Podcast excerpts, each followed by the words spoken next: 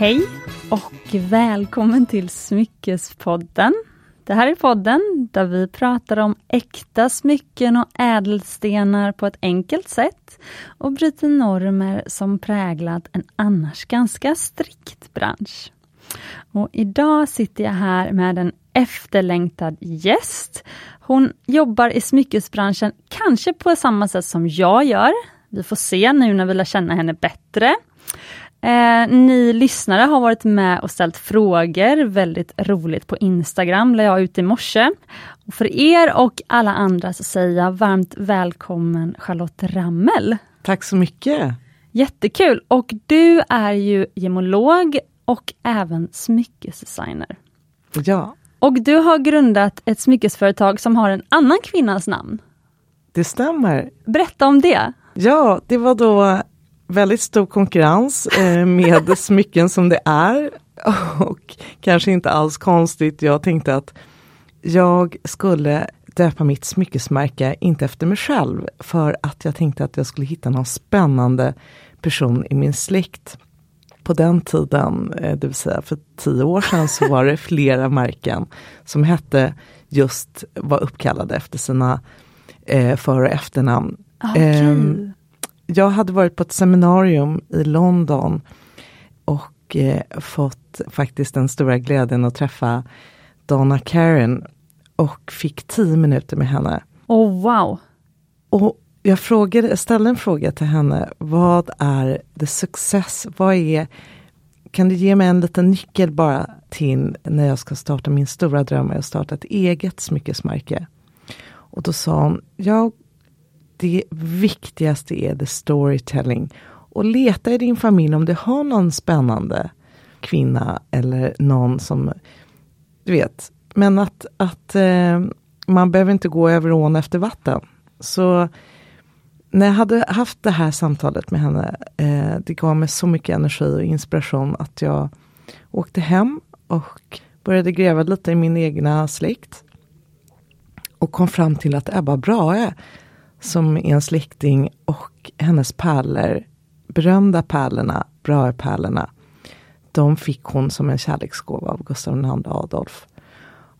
Och det var en, en eh, äkta kärlekshistoria mellan dem. Och de finns kvar i vår familj, de här berömda pärlorna. Och jag har sett dem hela min barndom. Och hon var en besynnerlig kvinna, en riktig eh, eh, eh powerkvinna som eh, går till historien. Eh, och jag tänkte att det är ett bra sätt att lyfta fram eh, Ebba Brahe, hennes namn, hennes spännande liv och hennes vackra juveler och dessa berömda pärlor. Mm.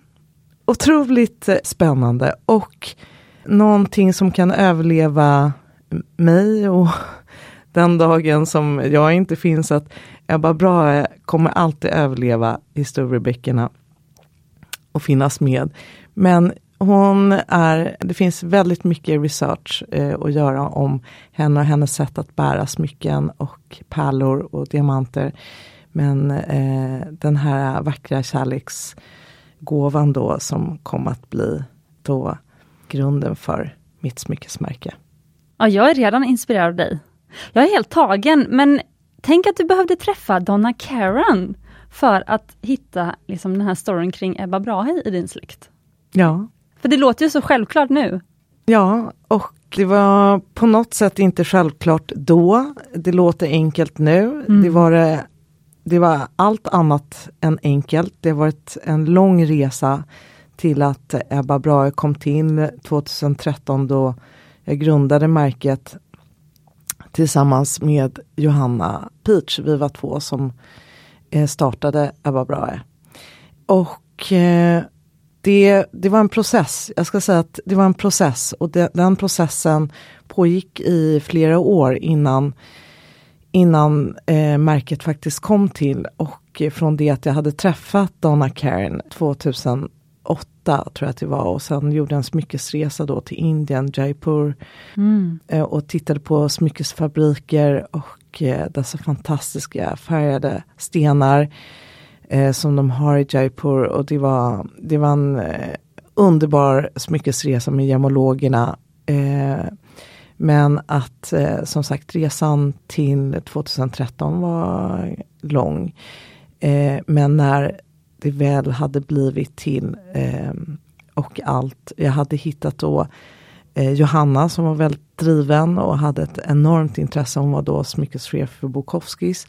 Jag jobbade extra på den tiden på Bukowskis och eh, eh, insåg att man skulle behöva vara två och starta upp ett märke för att eh, eh man behöver bolla och man behöver eh, vara otroligt driven. eh, nästan eh, sjukligt driven för att orka med. Mm. Eh, att, eh, att upprätthålla och eh, faktiskt hitta det här säljet och kreativiteten och allt, alla pusselbitar som behövs för att faktiskt eh, lyckas. Vad är det som är tuffast med att driva Smyckesverket, tyckte du då och, och idag? Jag tycker alltid att den största utmaningen är ekonomin. Att det är väldigt dyra, det är en dyr investering höll jag på att säga, men ädelmetallerna är dyra, ädelstenarna är dyra. Eh, man har inte råd att göra några felsatsningar för att om du gör en kollektion som inte säljer så ja, vad ska du göra då? Då, då sitter du med en kollektion som inte säljer. Då, ja, antingen kan du ju då ta hämt, alltså, göra en till kollektion. Men till slut tar pengarna slut. Mm. Eh, och egentligen så är det till slut marknaden som avgör om du kommer att finnas kvar eller inte. Även om det är väldigt bra med marknadsföring och PR och så vidare. Men marknaden kommer säga om de vill ha dina smycken eller inte. Mm. Um, uh, så att jag skulle vilja säga att den största utmaningen är att räcka till när man är enmansföretag, att vara duktig på mycket. Uh, du måste vara duktig på många bitar. Det räcker inte bara att vara kreativ och göra eh, vackra smycken. Du måste vara duktig på att sälja, du måste vara duktig på att snåla. Du måste ja. vara duktig på ekonomi och administration. Och du måste vara duktig på produktion, på produktionsbiten, hitta duktiga guldsmeder och produktion till exempel att, att driva eh, priserna, att, att hantera att, att du inte betalar för mycket och så vidare. Eh, eller bli lurad till och med. Så att det finns många utmaningar inom den här branschen. Och ja, det är tufft. Hur gör du för att ta på dig de olika hattarna eller byta roller? Jag är ganska dålig på det om jag ska vara ärlig. okay. Jag eh, vill oftast följa mitt hjärta eh, eh, och lusten och det som jag känner för och det, det, det, det bör man inte göra för att det är bra att strukturera upp, att ha rutiner. Även i mitt jobb, att till exempel måndagar, ligga det på admin när man driver ett företag, att eh, räkningar betalas och att man inte halkar efter på något område och sen eh, att upprätthålla bra relationer med sina leverantörer. Jag skulle vilja säga någonting som eh, jag eh, har varit duktig på, det är väl att upprätthålla eh, admin-delen, eh, absolut att den inte halkar efter, men också att hitta tid för eh, konstnärsdelen, att eh, det är inte bara ta skissblocket och, och skissa fram ett vackert halsband utan inspiration kommer också när man minst anar. Under press och stress så, så är det svårt att skapa, tycker jag. Så att, det är också en utmaning. Men eh, och sen att man inte mm, tittar för mycket på vad andra gör, att man har på sig sina skygglappar, att man inte ja. kopierar andra. Nu går smyckesmarknaden, eh, de här trenderna man ser, att allt närmar sig varandra, eh, varandras smyckesmärken. Man kan se väldigt tydligt när olika märken har kopierat de här stora brandsen har även tagit inspiration av små eh, brands. Så att, att inte allt liknar varandra till slut och blir bara en enda stor massa smycken som eh, är chunky chains nu till exempel som är väldigt inne. Att alla gör chunky chains utan man kanske vill göra den här, de här färgade stenarna, safirerna och göra ett Safirhalsband och gå emot hela strömmen.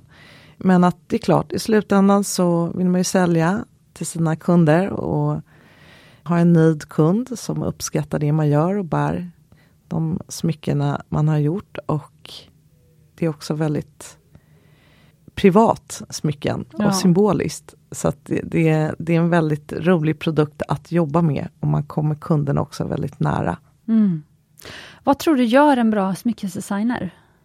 Att eh, man är lyhörd och lyssnar in också, inte bara sina egna, vad man själv tycker är vackert, utan också att lyssna in kunden, att göra en behovsanalys helt enkelt.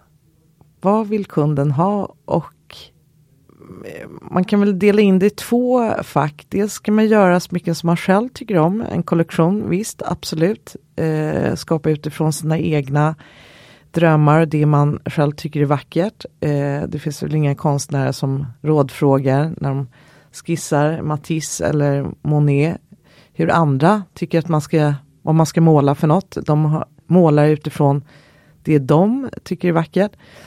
Och så vill jag också göra smycken som jag tycker är vackra. Men jag har också kunder som kommer till mig och vill ha då till exempel en förlovningsring eller vigselring. Och då måste jag ju lyssna såklart på kunden.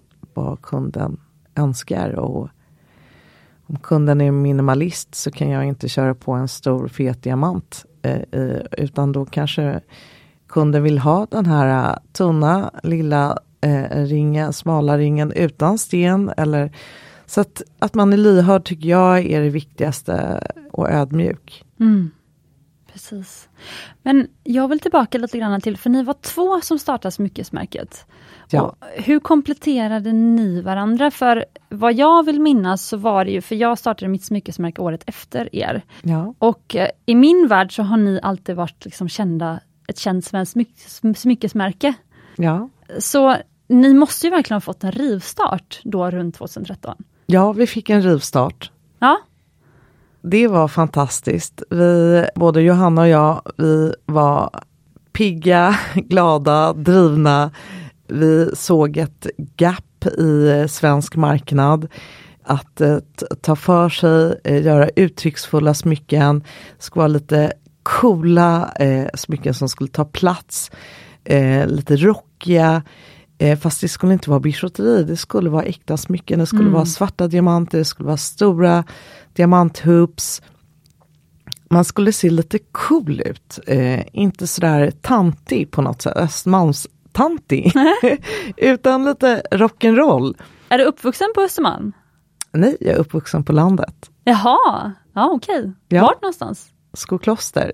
Jaha, Men jag ska återgå då till Johanna och jag, och, Johanna och, och mina roller som var frågan då. och det var helt enkelt så att, att eh, Johanna var gemolog, hade jobbat på Graff i London och sen blev smyckeschef på Bukowskis och hade en, ett gediget CV. Och var den drivna i vårt företag. Hon var, I vår duo så var hon eh, rivjärnet och jag var väl kanske dörröppnare med att sälja och Ah. hon var duktig på siffror och jag var kanske lite mer den konstnärliga och Johanna var lite mer den här strukturerade och, och eh, siffernissen. Eh, och båda behövs. Så att vi, vi var egentligen ett väldigt bra par. Sen tyvärr så gick vi skilda vägar. Men eh, där hon blev sedermera chef på eh, VD på Engelbert. Eh, alltså det har gått bra för Johanna och det förstår jag. För hon är väldigt duktig och kompetent och driven. Eh, men det jag ville säga eh, var första året, absolut, det var, en fram, det var ett framgångsår. Det var det verkligen. Och vi var så taggade. Vi kom in på Svenskt Tenn, NK, Grand Hotel och Stockholm Market som var då, eh, det finns tyvärr inte kvar, den modebutiken på Riddargatan. Men det var den coolaste modebutiken eh, i Stockholm. Och där hade vi också en stor monter. Så de fyra ställena kom vi in på första året när vi knackade dörr. Och vad visade du upp för smycken då? Det var en liten kollektion en mycket liten kollektion med diamantvingar och eh, eh, Safirvingar eh, som var då vår, vårt signatursmycke för Ebba Brahe som har eh, vapen som eh, Ebba Brahe, familjevapnet är då vingar. Mhm. Eh, så att det fanns en, en röd tråd eh, bakom att det blev vingar för vår del Eh, i kollektionen. Och sen var det eh, långa örhängen, aftonörhängen eh, med fyra gröna agater och det var fyra stycken opaler med bruna diamanter runt om opalen. Alltså det var väldigt coola, uttrycksfulla smycken. Och vitguld eller rödguld? Eh, det var då svartrodnerat guld. Så det var Oh, liksom wow. lite Mm. eh, rockigare stil. Hela, Mm. den, hela den kollektionen var väldigt rockig. Och sen var det även eh, svarta diamantkreoler med svartrodnerat guld och blåa eh, safirkreoler med, med svartrodnerat guld. Och den kollektionen, den var wow Ja. den var sådär, vi var nöjda. När vi hade skapat den kollektionen så sa vi att vi har en chans på, på att eh, kunna kanske komma in på NK att, eh, och Svenskt Tenn. Tänk om vi kunde det. Och när vi då fick ett ja från NK så förstod vi att okej, nu har vi en chans att komma in. För vi vet ju hur svårt det är att komma in på NK. Att varje vecka så står några smyckesdesigners och knackar dörr och vill in. Men eh, så det var en väldigt rolig start och tyvärr så funkade inte vårt samarbete och det, det men jag är ändå glad eh, över att jag hade styrka att gå vidare själv, vilket jag gjorde. Mm. Jag bestämde mig för att jag skulle inte ge upp för att det hade blivit en klatsch. Utan eh, Ebba Brahe måste få leva vidare. Och när var det här? Det här var då ett år senare efter vi hade startat, så 2014. Wow. Wow. Och nu, du är ju gemolog själv. Ja, Tog du den gemologutbildningen efter det då? nej, Nej? utan den tog jag i London 2002. Jaha, okej. För, eh, långt tidigare. Mm. när jag var, just hade blivit mamma till Fredrik. Eh, han var ett och ett halvt år och vi bodde i London, eh, min man och jag. Och då tog jag min eh, gemologexamen på GIA. Och med du sa, spe- med, ska jag bara, eh, eh, på, eller kanske poängtera det att det var eh, med sp- special, jag då specialiserad på diamanter, så diamantgemolog. och du sa ju det innan vi satte på mickarna, du sa att det var så svårt. Ja, Berätta, jag har ju själv inte gått en gemologutbildning. man kan, i- man, man tror, det är lätt att föreställa sig, det låter väldigt glamoröst. Eh, eh, när man läser gemologi, eller då i mitt fall diam, diamanterna som eh, eh, specialistkunskap eller enbart på den stenen, man delar in eh, diamanter eller färgade stenar. Det är att man sitter med mikroskop hela dagarna och ska då eh, prata om, man ska kunna helt enkelt göra en full diamond report. Och eh, Och det- härleda de här olika inneslutningarna, the four C's. Alltså vikten, the carat, cut, eh, color and clarity. Och de fyra sena, de du kunna på ett rinnande vatten. Så är det bara, och du får inte ditt diplom förrän du har klarat, fått över 75% pass på alla de här delarna. Så att eh, the four C's. Och det är väldigt bra och nyttigt att kunna det här om man ska vara i min bransch därför att Mm. man kan bli oerhört lurad både på färgade stenar och, eller diamanter. Och det är eh, viktigt om du är i den här branschen att ha den här grundkunskapen. Den, man har mycket glädje av den. Jag har haft mycket glädje av de här långa dagarna med mikroskopet och eh, kunna absolut gradera en sten. Men också väldigt spännande att den här, den här materien som kommer från naturen, hur fascinerande att en diamant kan fånga en hel värld, alltså en världs intresse. Stenar och diamanter och pärlor har alltid fascinerat människan. Vi har alltid smyckat ut oss rent historiskt.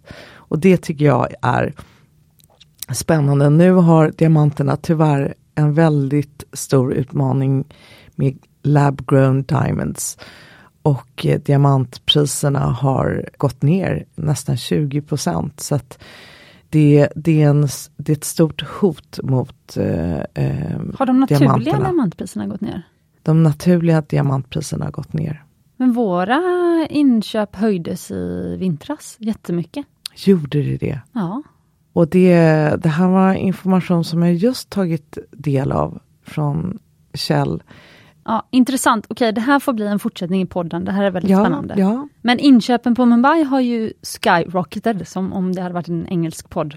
Alltså skjutit i höjden är min upplevelse. Både guld och diamanter. Ja, guldet har jag absolut eh, verkligen upplevt att det har skjutit i höjden för att jag har fått höja priserna flera gånger på mina smycken. Ja. Och det är så tråkigt men i dessa oroliga tider och i krigstider det har alltid varit så att guldet går upp. Det är den enda stadiga valutan mm. som verkar vara pålitlig på något sätt. Så att, eh, Vilket är fint ändå. Jag tycker att det gör nästan vår, det vi gör, liksom känns ännu viktigare. Ja. Så, på ja. vis. ja. Men jag vill ju tillbaka till där, vad hände sen när du sen 2014, då stod du där själv. Ja. Och hade ändå tagit beslutet att du skulle våga gå vidare. Ja. Och vad, vad hände sen? Vad blev ditt fokus?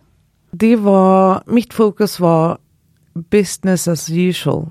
Mm. Jag blev nästan ännu mera driven att jag inte skulle, att jag inte skulle vika ner mig eller misslyckas eller känna att vi kunde inte samarbeta, kanske att det var mitt fel, vems fel. Det är väldigt lätt att projicera på någon annan och säga att det var den andras fel. Och, jag, ja, mm och, och på något sätt med facit i handen så hade jag kunnat säga att vi hade ju fortfarande behövt varandra. Vi hade kunnat ta Ebba Brahe på en ny nivå mycket, mycket snabbare eh, om vi hade varit två. Det har gått långsammare men jag var väldigt envis med att det här, jag skulle fortsätta med det här. Det här är det jag kan, det här är min passion. Det här är mitt intresse.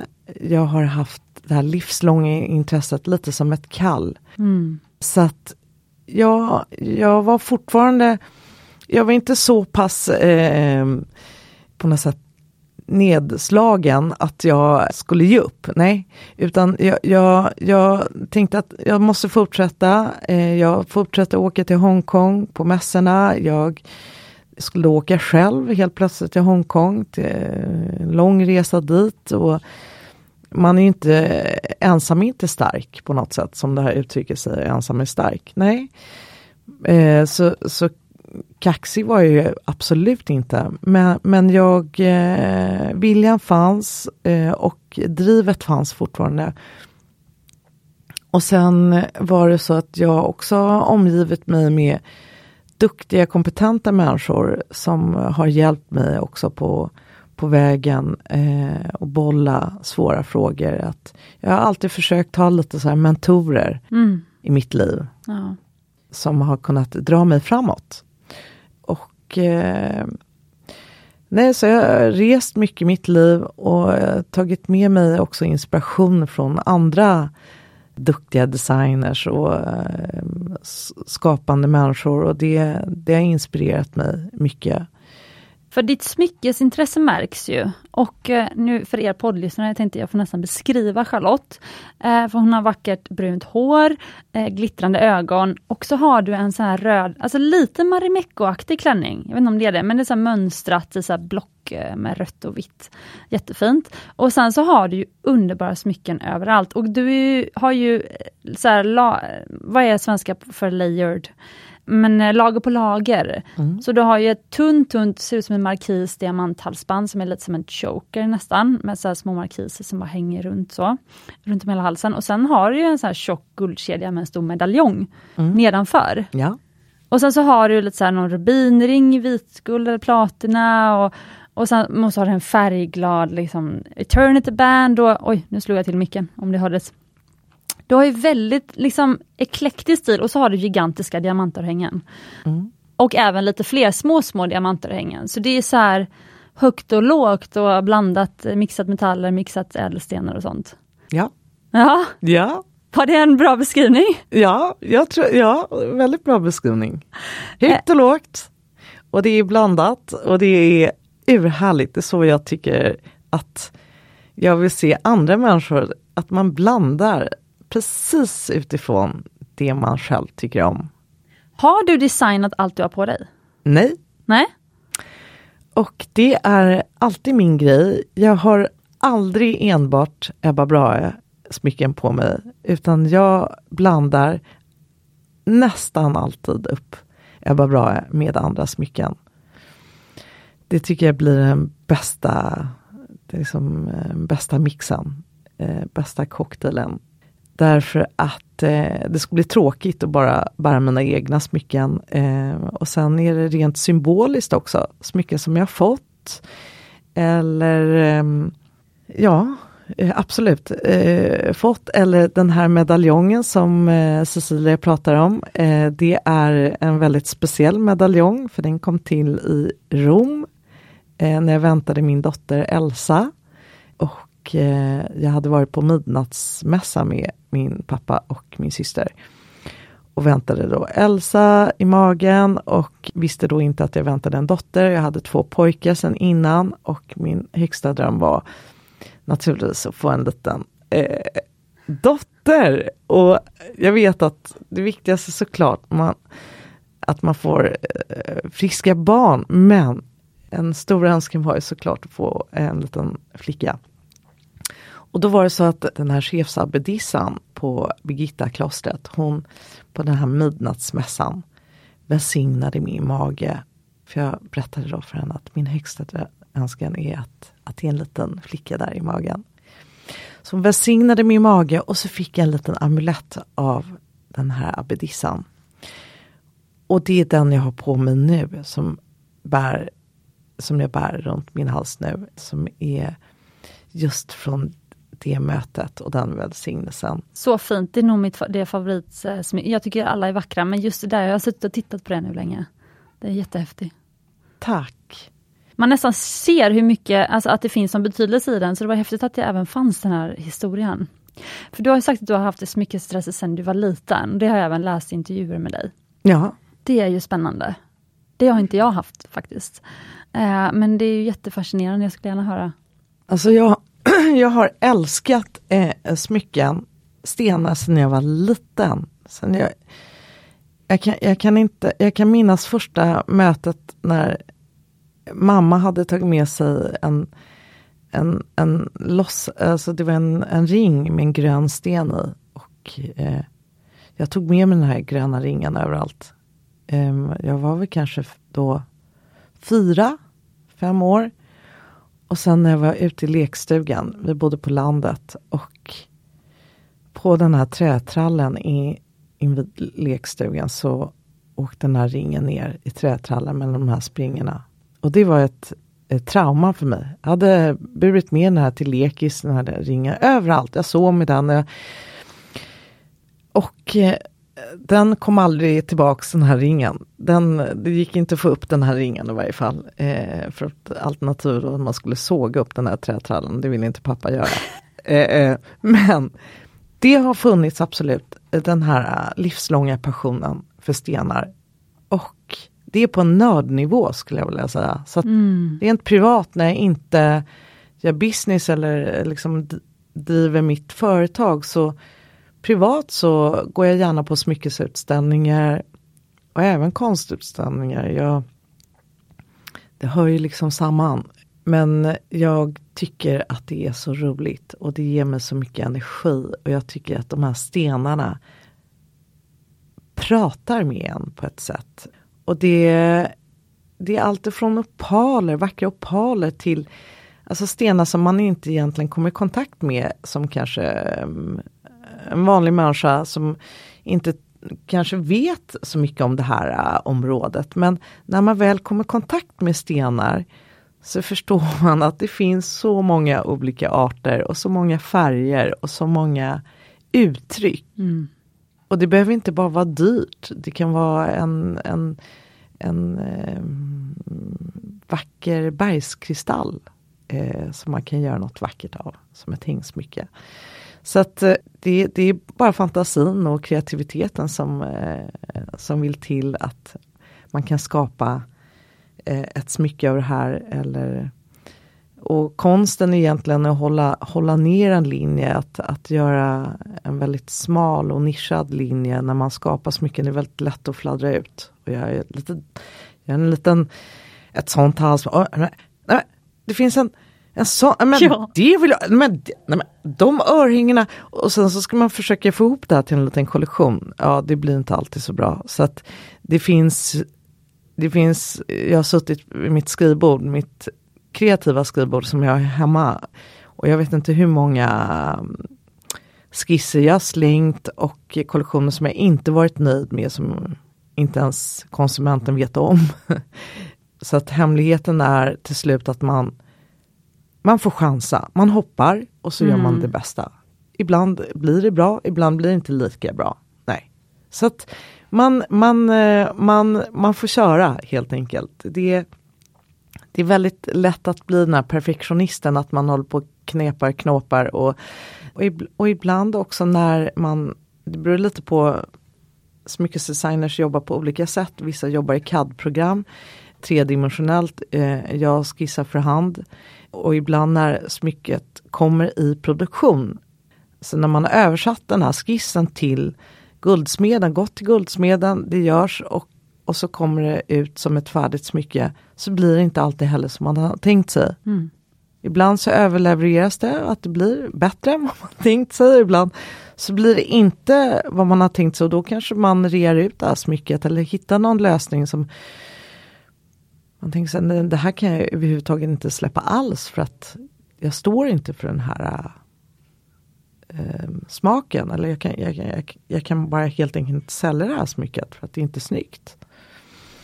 Men äh, Hur ser er produktionsprocess ut?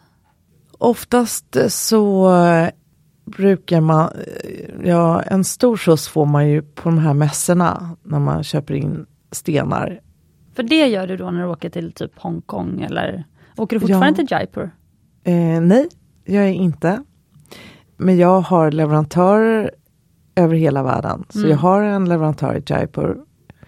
Och eh, jag åker också jag har åkt till Basel och till Hongkong har varit de bästa mässorna.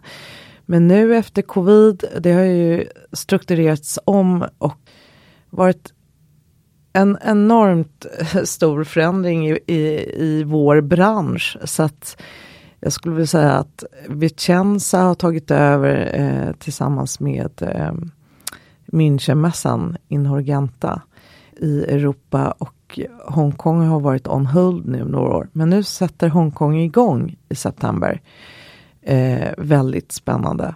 Den stora mässan eh, på flera år.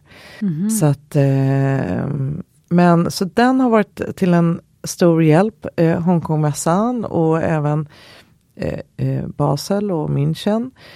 Basel har bara specialiserat sig nu på klockor så nu finns inte Baselmässan kvar alls för ädelstenar. Och, och, så det gör, det, som sagt, det har blivit bara de här sista fyra, fem åren stora skillnader och omorganisationer i vår bransch.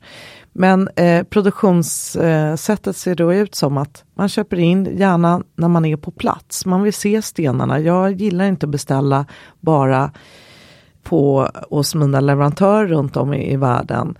Men att eh, göra en kollektion så vill jag gärna vara på plats och då har jag tänkt igenom innan, vad är det jag vill göra för något? Och naturligtvis så är jag påverkad av modet vad som eh, vad människor vill ha just nu och hur människor klär, klär, klär sig och hur, hur rådande situationer ser ut. Så att man försöker ändå anpassa sig lite faktiskt. Och sen så kommer kollektionen igång och den skissas ner och sen gör jag en ganska snäv kollektion, liten kollektion för att jag vill inte sitta på något lager på något sätt. Mm. Och när jag märker att det är stor efterfrågan eller liksom att jag får mycket uppmärksamhet för någonting, då försöker jag att helt enkelt göra det smycket i en, en eh, större upplaga.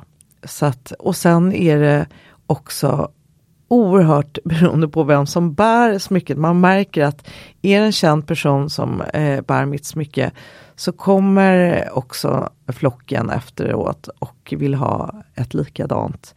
Och eh, det kanske inte är idylliskt för just den som skapar smyckena men, men man måste tyvärr anpassa sig efter ekonomin och eh, försöka få liksom, ja, sälja Sälja, sälja, sälja, snåla, snåla, snåla. Men jag tycker att det här är superbra att du delar det här. För jag upplever ju samma. Eh, alltså att eh, man har ju, alltså ditt också existensberättigande i, eller mitt, alltså om man ska men generellt, i eh, när man gör produkter är ju att man gör ju dem för de som handlar. Ja. Och då handlar det ju som vilken relation som helst, alltså man får ju eh, ge och ta. Ja. Alltså så. Och eh, till slut så att Alltså för att det roligaste också är ju när man lyckas designa någonting som kunderna inte ens visste att de ville ha. Nej. Alltså sådär, för ibland också, när jag vet inte om det gäller dig, men om du får ett custom-projekt, om jag får det så kan jag uppleva att så här, men om jag vågar, nej men jag tror faktiskt, hon tror nu att hon vill ha det här, men egentligen vill hon ha det här. Mm. Så kanske jag för, föreslår en design lite på sidan av det hon hade tänkt, så kanske hon väljer det faktiskt. Mm. Alltså så, här, så att ändå din legitimering som designer är ju också att du är kreativ, du kan tänka utanför boxen och du tänker nog bredare än faktiskt kunden gör ibland. Ja, Så det finns ju den aspekten också. absolut. Men det handlar ju om att göra det kunden vill ha. Nej men verkligen. Så. Och det, det är också ett självförtroende. Jag upplever också att det jag tycker är väldigt roligt att få komma kunden nära. Att jag kan uppleva att kunden som då kommer till mig vill eh, köpa ett halsband eller tycker inte att själv att kunden är värd att köpa det här halsbandet för 25 000. Att det är jättemycket pengar, inte ska jag, har jag verkligen förtjänat det här att göra. Och det, det är också det här att man boostar kvinnor att när de kommer ut från mig, det, man vill ju inte bli någon så här säljmaskin att man säljer på kund bara, ja men köp det här, köp, köp, köp, köp, det är klart du ska köpa det här. Jag vill ju absolut vara ärlig och, och jag, jag står för det. Jag är väldigt rak i mitt sätt att jag säljer någonting som jag tycker är vackert på kunden och som klär kunden. Och sen upplever jag väldigt mycket så att det är att de vågar hoppa. De tycker Mm. inte att de är värda. Jag har upplevt många gånger att plånboken finns, de har råd, de kan, de, men så står de och vacklar just för att självkänslan kanske är låg. Att nej, det här, det här är inte... Och då kom jag in och då eh, kan jag uppleva att eh, det är en eh, rolig process att få vara med om. att så att, men det är klart att du ska, eller du jobbar, du eh, är mamma, du har flera roller och det, det är självklart, du ska liksom äga det här att du ska förtjäna, liksom känna att du förtjänar det här halsbandet. Och det är många gånger som eh, jag absolut har puttat över, det är liksom hår, hårfin gräns. Jag det här det är jätteinspirerande. Ja men det, det är liksom, eh, man kan också fila eh, jättesnabbt. Att, att de tycker att eh, du är för pushig, jag vill absolut inte köpa det här nu. Och så går de. Så att, Men har det hänt? nej, det Nej. har faktiskt inte hänt. Nej, för jag tänker så här att de har ju gått in till dig för de vill handla. Ja, Det är ju, alltså så att, men sen så är det ju självförtroende, alltså jag tror precis på det du säger och därför tror jag också att, för di, ditt självförtroende är ju att, nej men de vill, ha- du litar ju på din intuition att du känner av kunden. ja, ja. Så att, eh, nej men det här är helt underbart. Och det är kul och, det, och, och i slutändan så är det så här relationer, att man bygger en relation. Att jag, jag tycker det är så roligt med eh, kunder och ha så olika kunder. Och, eh, och de kommer ut och är så glada. De som eh, känner sig så fina i det här smycket som de har köpt av mig. Och då tycker jag så wow, nu, åh, nu har jag lyckats. Det är, det är inte bara eh, smycket i sig utan just att, att glädjen, att det här Ja, att de förhoppningsvis återkommer och är, är nöjda. För då, då är jag nöjd och glad också. Jag tänkte på det, för du sa ju det här att om man ses om dina smycken ses på rätt person, då kan det bli en försäljningsboost på det. Ja. Och en lyssnarfråga jag fått in skriver så här. Hur har Charlotte jobbat med marknadsföring? Alltså vilka strategier har hon satsat på? Bra fråga. Du verkar ju vara ett marknadsförings-S, tycker jag mig höra. ja, ja eh, eh, jag har fått flera kommentarer att eh, marknadsföring och PR verkar vara din grej. Men så att om jag, om, om, om jag inte skulle jobba med smycken så jag har fått flera erbjudanden att jobba eh, inom den genren. Men det, det kommer det aldrig bli. Det, det kan jag säga med en gång. Men däremot så förstår jag vidden av att synas. Syns man inte så finns man inte. Mm. Och att man måste synas i, i olika sammanhang. Jag eh, försökte tidigt, jag ty tycker ju faktiskt att mitt största eh, PR-drag var att var när jag kom in på Hotell Ritz i Paris som första svenska designer. Du får berätta om Hotell Ritz. Det var ju jättestort att komma in där och jag tror att eh, det blev en sån snackis även bland de som eh, inte riktigt velat ge utrymme till Ebba Brahe. Så, så, att det undgick liksom inte någon. Det var skriverier om att Ebba Brahe hade kommit in på Ritz i Paris och det, det var en sån här dröm som pinch me. Det var, det var verkligen eh, otroligt stort. Och eh, det tror jag fortfarande att det liksom kommer gå till historien. Att när jag sitter på, på eh, pensionärshemmet så kommer jag kunna prata med barnbarnen om att ja, och tant Charlotte, mormor och farmor, ja, hon fanns på Ritz en gång i tiden och det... i, i Paris. Och det, och det på något sätt, allt går inte bara att mätas i pengar eller i, jag vet inte vad framgång till slut är, vad man ska mäta framgång. Med åldern blir man ju eh, gudskelov klokare och lite mer vis. Men att marknadsföring och PR, det handlar väl om publicitet, absolut. Att, att synas på massa ställen, att vara på eh, eh, kändisar och kungligheter och så vidare. Och, och, det är en ganska tröttsam resa faktiskt, det här med de här kända Jakten på att få smycken? Ja, ja, att jaga äh, människor som kanske inte ens är intresserade av smycken på det sättet. Jag, jag, jag måste uppleva att de bästa ambassadörerna för Ebba Brahe är de som älskar smycken och älskar att klä sig i vackra smycken och, och älskar min historia och förstår också vidden av mitt jobb, att det har varit ett också, inte, eh, jobb absolut, men ett hårt jobb. Ett, ett, ett, ett utmanande jobb, att, men jag, jag älskar mitt jobb, men det, det, det är ett jobb som alla andra jobb. Och eh, att eh, jag, jag vill inte att någon ska åka gratis egentligen på eh, att du vet att människor ska att man ska produktplacera på som jag gjorde i min tidiga karriär, eller på så men när det var nystartat så lät jag någon PR-firma eh, hjälpa mig och jag betalade dyra pengar för det. Mm. Och så kände jag, nej, det här kändes inte bra. Nej. Nej. Eh, så att, så att eh, jag vet inte om jag riktigt har svar på frågan, men den bästa PR och marknadsföring, ja, det, det tycker jag, eh, får, ja visst, jag skulle vilja ha en miljon följare, hur får man det? Jag har 6300 följare på Instagram.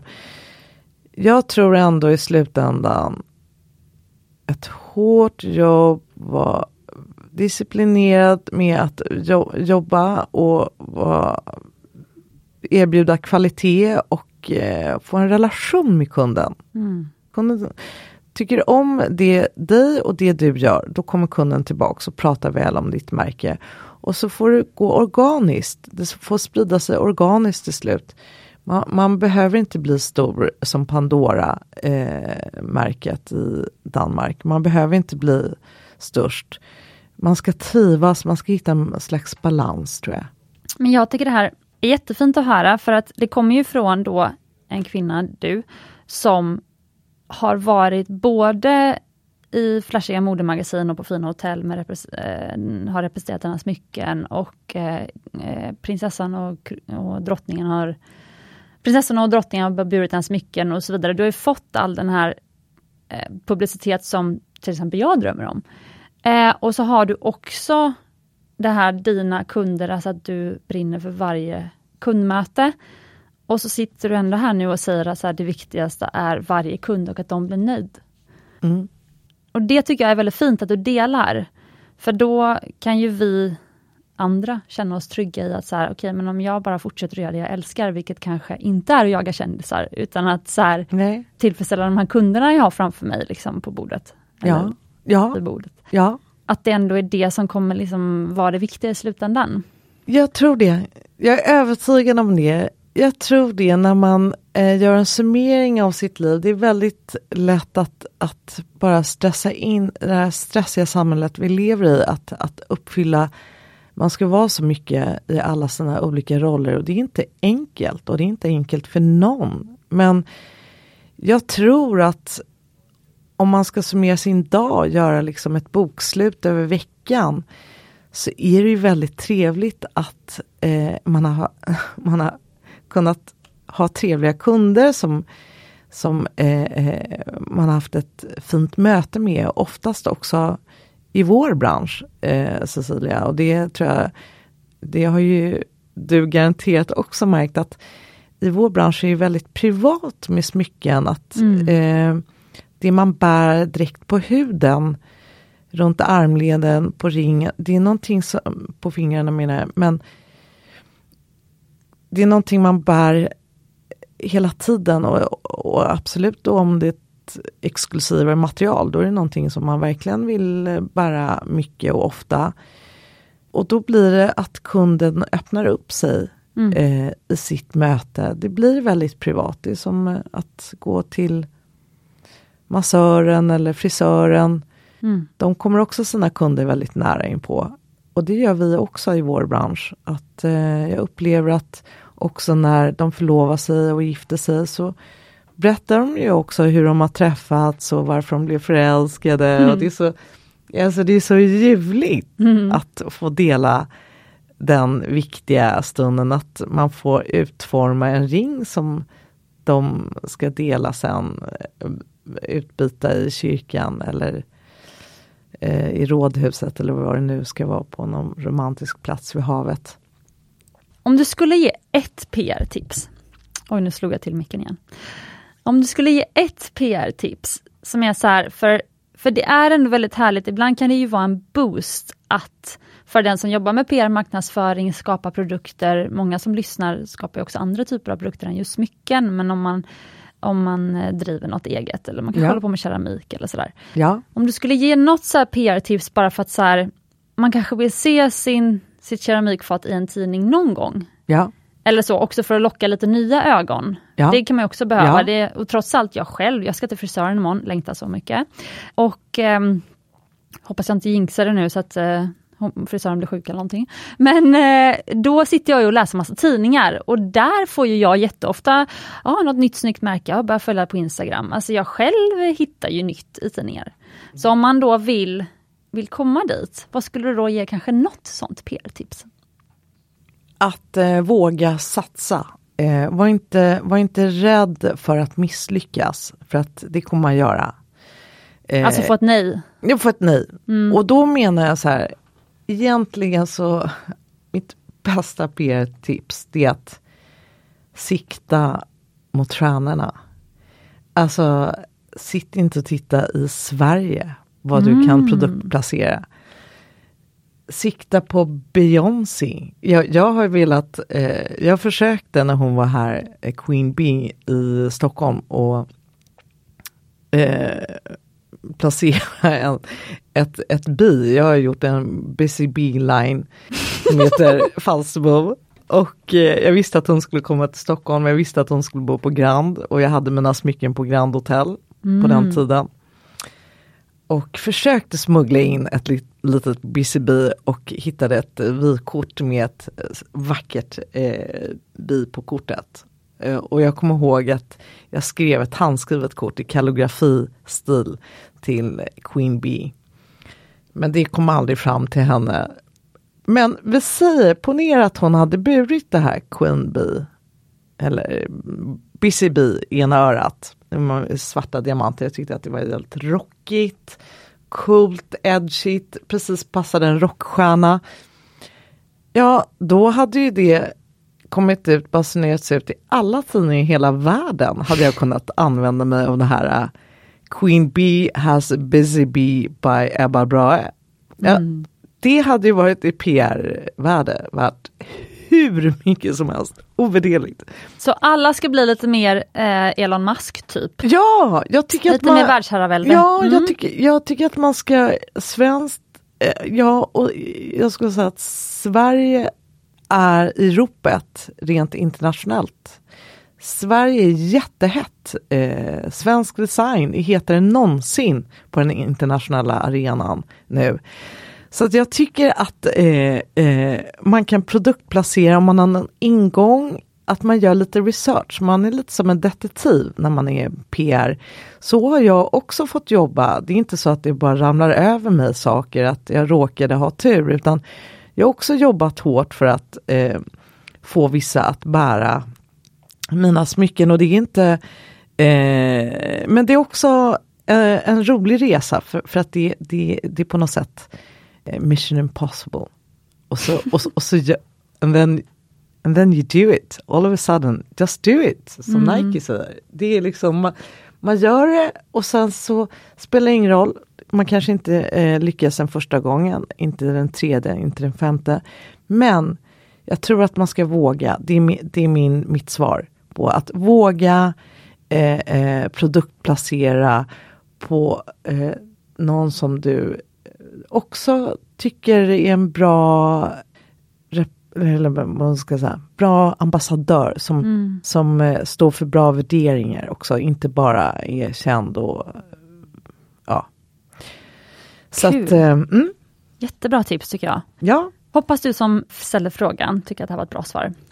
Jag tycker inte du hade kunnat få ett bättre. Så, mm.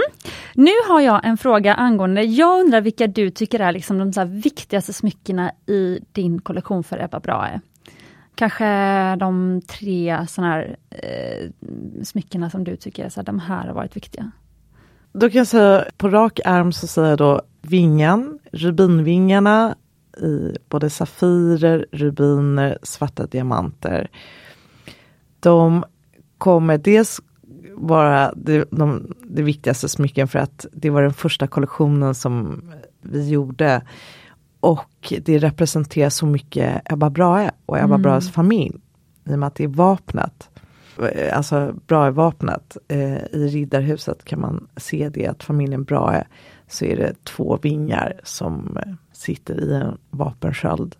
Oerhört vacker och det är en sån vacker symbol vingarna att man flyger fritt. Frihet men också man kan tolka de här vingarna eh, på flera sätt. En oerhört vacker symbol eh, frihet.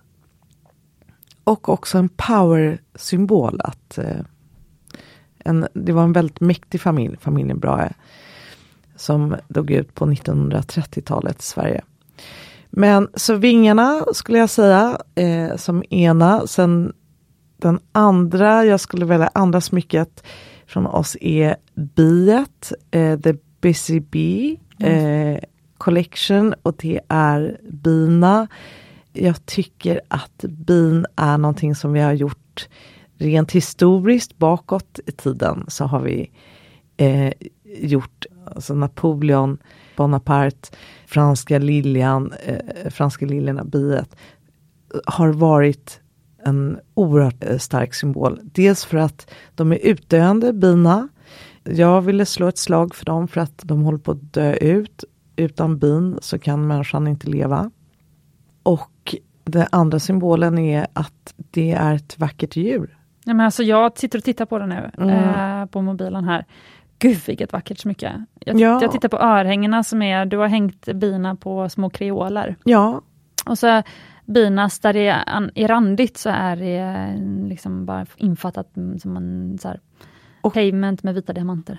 ja, och de finns både vitt guld och gult guld. Och sen så finns de både som örhängen och som berlocker.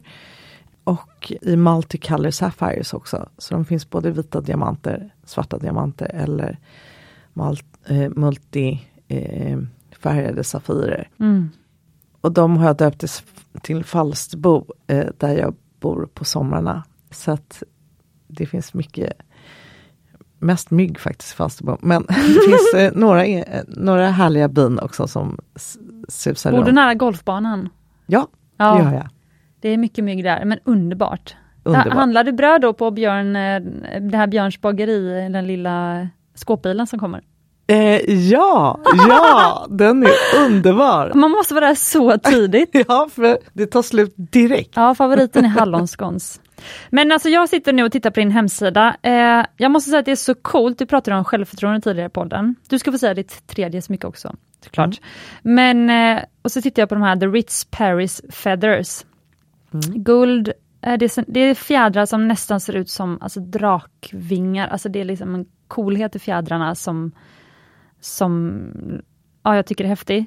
85 000 Mm. rödguld. Alltså det här är en sån här ditt smyckesmärke och din kollektion, det är bara så här in your face, alltså nästan som en sån här... Men kvinnor ska ta plats. Jag, vill, jag, jag gillar det. Jag gillar också hjälpa kvinnor bygga, eh, bygga lite självförtroende på kort tid. Men det är iskallt, Ja. jag tycker det här. För att jag blir sugen på att så här, inte tusan ska jag köpa The Lucky 3-örhängena för 7 500, jag ska köpa The Ritz Paris Feathers. Mm. Alltså bara så här, det är liksom iskalla i att bara lägga det i produktkorgen. Mm. Och att du har dem bredvid varandra, det är ju ett sätt att verkligen så här, också du, du höjer ju din kund. Du har ju tagit likadana bilder och liksom framhäver dem lika mycket på hemsidan, de i lägre prisklass för att vara liksom dina smycken och de i högre prisklass, de ligger precis bredvid varandra. Typ som att det är, det är exakt samma kund och samma kund är värd båda. Ja, Och det är lite ovanligt tycker jag. ja, Eller kan du se det när jag beskriver Ja. det så? absolut. Jag tycker att det fanns ingen eh, strategi bakom det när, från början när vi byggde hemsidan. Men nu när jag ser det, att de ligger sådär i takt med varandra, eh, högt och lågt, så är det precis så jag vill att det ska vara. För att det är eh, på något sätt en självklarhet. Det, det, det kan vara något jättedyrt. och Det kan vara något, faktiskt någon entry line som är eh, en, ja, en lägre prisklass. Eh, För att billigt är det ju inte. Men, men det kanske man förstår som kund att det inte kan vara när det är äkta Nej. material och äkta diamanter så kan ingenting bli billigt. Och när man förstår hela processen också, från det att man väljer stenar till att eh, guldsmeden gör själva jobbet och jag som designer utformar, alla ska ha sin del av eh, kakan. Och då förstår man slutpriset. Och, det, och, och sen aska därtill och paketeringen av smycket. Hur man gör liksom hela processen eh, faktiskt. Eh, så att, men det är fint att du noterar det på min hemsida. Tack! Nej men jag tycker det, du påminner väldigt mycket om Natasha Gaudi som var med i avsnitt 108. Så ni lyssnare som resonerar med eh, Charlotte, eh, lyssna även på det tycker jag. Men för Natasha pratar om, Natasha ligger ju på Strandvägen, eller Gaudi ligger ju på Strandvägen i Stockholm. Och hon pratar också om det här med att alltså, våga sätta rätt priser. Och att våga stå för det. Och det tycker jag är eh, liksom, häftigt att våga prata om. Så. Mm. Så det tycker jag är inspirerande. Men berätta om det tredje smycket som har varit viktigt. Till smycket så är det, väljer jag då ett vardagssmycke och det är det smycket jag bär nu. En tunn kedja i 18 karat guld med nio små diamanter. som sitter i eh, två eh, klor. Eh, så känslan blir lite att de här diamanterna rinner ner som droppar. Mm. Och det Det har är varit underbart. ofantligt populärt det här halsbandet. Och jag, och, och jag har döpt det till Löbröd. Ett ställe som jag bodde på i många år. Men efter en skilsmässa så är det numera historia. Men när det kom till det här halsbandet så hade jag fortfarande, eh, var det fortfarande mitt hem, Löbröd. Och jag beslutade mig för istället för att göra skilsmässan något tråkigt så skulle jag faktiskt ta fram något roligt ur den här tiden. och det blev Lövröd, namnet Lövröd. Jag har fått många skånska kunder tack vare valet av namnet. Jag tror jag har varit på Löberöds camping. Jaha. Och, ehm, eller de har, tar in musik, eh, de har konserter på somrarna. Okej, Är jag ganska säker på. Ja. För visst ligger det i Skåne? ja, Mm. stämmer. Ja. Stämmer, stämmer. Ligger utanför Eslöv. Mellan Eslöv och Lund. Men det halsbandet i varje fall, eh, eh, Lövröd, som jag döpte, döpte, det vill jag ta upp som min tredje, eh, eh, mitt tredje smycke. Eh, för att det är så klädsamt att ha till, just, du kan ha det till allt. Kombinera med andra smycken och du kan känna dig fin och ha det bara på dagen eller du kan faktiskt klä upp det på kvällen till en klänning. Alltså det, är- det är bra till allt det här äh, lövbröd och det har varit otroligt uppskattat bland mina kunder så att jag får feedback från det från olika kunder som mejlar mig och skriver till mig så här, Tack Charlotte, det här har varit mitt mest älskade smycke så att det är jag så glad för. Så det, det har jag ofta på mig eh, också. Eh, men, men det är ett väldigt trevligt smycke att bära. Jag tycker det är underbart. Men har du guldsmeder i både Sverige och utomlands? Ja, Ja, okej. stämmer. För jag tänkte att vi skulle börja runda av. Och då undrar jag om du har ett råd till andra smyckesdesigners eller sådana som tar fram produkter, alltså en, någon annan typ av produkter också. Men vad som skulle vara ditt bästa råd för att lyckas? Jag tycker att du ska alltid följa det som eh, följa ditt hjärta och din passion och sen sätta igång. Inte fundera så mycket utan eh, do, do, do. Det, det är att man gör. Eh, gå en gemologkurs, ta reda på vad närmst är nu, om det, man kan läsa på distans eller om det finns någon bra kurs i, i Stockholm just nu. Jag läste på Sotheby's i London. Tyckte det var så spännande, en kurs som heter Understanding Jewelry. Jag gick en silversmideskurs på Stockholms, det här eh, Folkuniversitetet? Ja, Folkuniversitetet. Och det var ju jättesvårt, det var inte alls min grej. Så testa på, gör, eh, mitt råd är att engagera dig i, i, i smyckesvärlden. Kom nära smyckesvärlden och gå på mässor. Besök mässor. Det är mitt första, det, det gjorde jag i många, många år utan att jag ens en gång hade satt igång mitt smyckesmärke. Jag gick dit bara som som en vanlig människa som gick dit och tittade på stenar. Och jag åkte till Köpenhamn och jag så att det är mitt råd att, att åk på mässor, smyckesmässor, stenmässor. Vill du åka till USA och Amerika, åk till Tucson, till Vegas, har bra mässa. En av de bästa i världen. Det visste man inte om, fick jag veta alldeles nyligen att Vegas är the shit i USA. Så att var nyfiken. Det är mitt eh, råd. Var nyfiken, ställ frågor och genomför. Underbart. Och sista frågan. Vilken smyckesdesigner eller eh, någon i smyckesvärlden skulle du vilja höra i Smyckespodden? Jag skulle vilja höra Kjell Strömdahl. För han är en legend i vår bransch och eh, han är 76 år gammal och jobbat sedan han var 16 år och han har så mycket att berätta och kan så mycket om denna bransch och så mycket historia som han besitter. också från de gamla juvelerarnas tid, Vea Bolin och Rolf Karlman. Som eh, var hovjuvelerare och konkurrerade och sen var det även hovjuvelerare Strömdahl. Det var de tre som, som var de, eh, ansågs vara de bästa juvelerarna i Sverige. Och nu finns det faktiskt bara Strömdahl kvar, så jag skulle varmt rekommendera att få höra Kjell Strömdahl. Jättekul, jag ska bjuda in honom. Jag har bara träffat hans, eh, är det dotter, Anna? Nej, det är hans frus systerdotter. Ja, se där, okej. Okay. Ja, henne har jag träffat. Köpt stenar av henne. Ja, ja vad härligt. härligt. Ja, jättekul har, tips. Alltså Strömdals, de har varit eh, stora, eh, stora och är eh, fortfarande stor aktör i Sverige. Och eh, Kjell har verkligen varit så vänlig mot mig och delat med sig så mycket fina råd och tips i den här ganska bökiga branschen som det är och en hemlig bransch. Så, mm.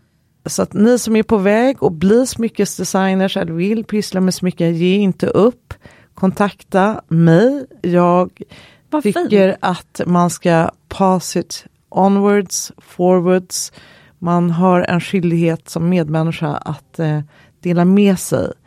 Eh, och det är inte så att eh, en till blir, det är bara bra med konkurrens. Det är nyttigt med konkurrens och det, det är härligt att eh, kunna få hjälpa till. Så jag hoppas att jag kan inspirera er till att välkomna in er i den här eh, smyckesbranschen och stenar och pärlor och allt vad det är. Kanske kan vi skapa det svenska smyckesundret? Ja! Och hur kommer man i kontakt med dig? Bästa sättet eh, är att DMa mig via Instagram på Ebba Brahe Jewelry eller eh, skriva på till min mail. Eh, mejla mig på charlotte.ebbabrahe.com. Underbart. Så ska jag svara så fort jag bara kan. Underbart. Och har du något du vill säga till lyssnarna innan vi stänger av mickarna? Du har sagt så mycket bra grejer. Ja, jag vill bara säga tack för att ni har lyssnat på eh, Cecilias podd idag. Jag hoppas att eh, vi har kunnat inspirera och eh, på något sätt att ni har fått med någonting av, av detta som vi har pratat om. Och som sagt, följ era hjärtan, var modiga och våga. Ta steget, hoppa. det, det, det är mitt budskap. Men var vänlig mm. eh, och ödmjuk. Inte gå och steppa någon på tårna för att eh, jag tror på karma. Karma kommer alltid tillbaks. Mm.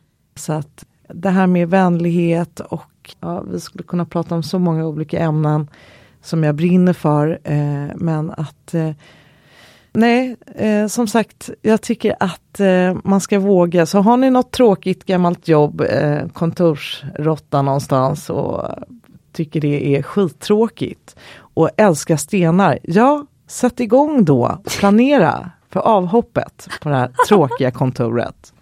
Och där har vi alla fått eh, oss en riktig självförtroende-boost av självaste Charlotte Rammel, grundare för smyckesmärket Ebba Brahe Jewelry. Wow, det var tusen tack för att du tog dig hit idag. Eh, jag uppskattar så mycket att du ville vara med i Smyckespodden och sprida din härliga energi. Ja, vad mm. härligt! Varmt tack själv Cecilia! tack. Verkligen så roligt och ärofyllt också att få vara med i din fina podd. Och det bidrar också till att du sprider kunskap om vår bransch. Ja, det är Den behövs den här målet. podden. Mm. Tack. tack. Ja, och till dig som lyssnar så önskar vi er en jättehärlig dag. Och glöm inte att du är värd äkta smycken och ädla stenar.